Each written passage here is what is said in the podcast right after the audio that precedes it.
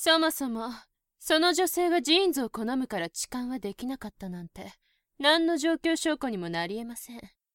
ジーンズだろうと痴漢する方はいますし、あるいはその日はたまたまスカートだったんだと反論されるかもしれません。まずあなたは視野が狭すぎるんです。視野が狭い？痴漢が行われていない事実を突き詰めるのではなく、痴漢が行えなかった状況証拠を考える。はっ、甘いですね。ちゃんちゃらおかしくて口から砂糖を吐き出しそうですよ。いいですか？そんな狭い視野で物事を考えているようでは全然ダメ。冤罪という事実に惑わされては真実を明らかにすることなどできない。例えば冤罪という事実の後を考えてみるとどうですか？彼、中島さんが冤罪であると仮定して物事を考えると、いろいろとおかしな点が出てくるんです。でも、言いたいことはわかります。彼が冤罪であることを証明しなければ、達成目標に到達できない。あなたはそう考えているんでしょう？はい。甘いですね。この事件はそう単純なものではありません。中島さん一人を破滅に追い込んで、その女性に何の得がありますか？我々が相手にしているのは、被害者と言い張る女性ではなく、会社全体。私の推理が正しければ、この事件は、会社自体の存続に関わる重大な事件へと発展するんですがね。中島さん、あなた、思い当たる節があるんじゃないですか？うん。そうですか。自分に無実の罪をなすりつけてきた会社をかばうなんて、盲目的良識人というか、確定的愚者というか。まあいいでしょう。重要なのは無実の罪、冤罪によって中島さんが会社を辞めさせられたという事実です。ほら。こういう風に推理していけば、なぜ会社は中島さんを辞めさせたかったのかという風に論点を発展させることができるでしょう。冤罪をかけた理由。一つの目的を見つめ、それに向けて証拠を揃えることが悪いと言っているわけではありません。ただ、今回のケースは冤罪なんですよ。中島さんはありもしない事件の罪をなすりつけられてるんですよ。存在しない事件に証拠なんて存在するわけないじゃないですか。そこに気づけないから、あなたはいつまでたっても二流のままなんですよ、二階堂千秋さん。く悔しい。そんな冤罪の理由なんて今まで考えもしなかった。バカにされても何も言い返せない。それが何よりも悔しい。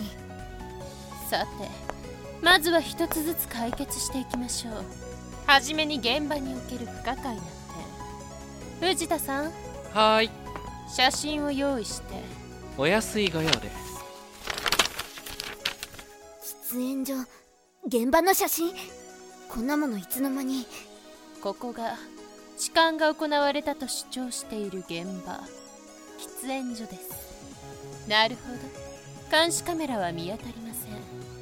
中島さんは監視カメラがないのをいいことに常時に及んだと短絡的思考の人たちは考えるでしょうね。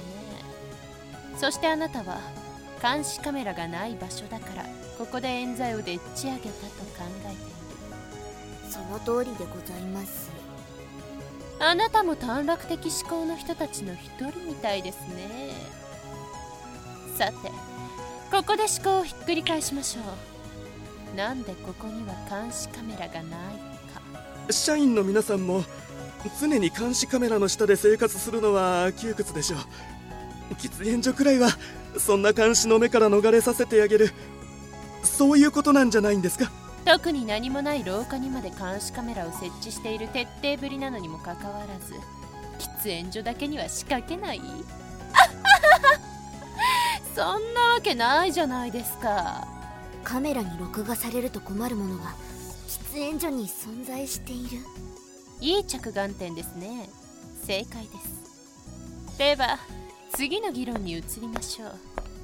ここまでの推理で私は会社が中島さんを辞めさせなければならない決定的な弱みがあると確信しています。ではそれは何なんでしょうね、中島さん、うん、いいですか。これは会社ぐるみの罠なんです。こんなただの冴えないサラリーマンの中島さんが会社に恨みを買った。違いますよね。中島さんが会社にとって都合の悪い人間になったんです。つまり中島さんは知ってはならない何かを知ってしまった。まだ口を開かないつもりですか。まあ構いませんが、さあ会社が知られて都合の悪いことです。そういえば社員の人たちはみんな金回りが良かったように感じました。車を買うだの引っ越すだの話していた記憶があります。そうですね。仕上げです。これを見てください。はいはい、こいつですね。棚橋商事の売上と純利益率の推移表です。うまくごまかしているつもりかもしれませんが、売上と利益の比率のおかしいところが何か所か見られます。売上の着服、その通りです。それに中島さんは総務部足切りのために辞めさせられたということですか。じゃあ最後にその着服の証拠をどこに隠していたのかということになりますね。もう分かってるんじゃないですか。喫煙所のパソコンの中、今までの話の流れだともうそこしかありえません。大正解。ネットワークにつながっていない隔絶された古いパソコン、あるとすればその中でしかありえないでしょう。これで喫煙所に監視カメラを設置できない理由の証明にもなるわけです。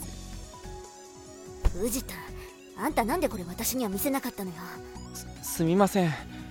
所長に答えは教えちゃダメって口止めされてまして。そうよね、あんたは私じゃなくて所長の助手だったわ。何ぐちゃぐちゃ言ってるんですか。さあ無能なあなた方もご理解いただけましたでしょう。これがこの事件の真相です。私と中島さんはただ明かされる真実にうなだれることしかできなかった。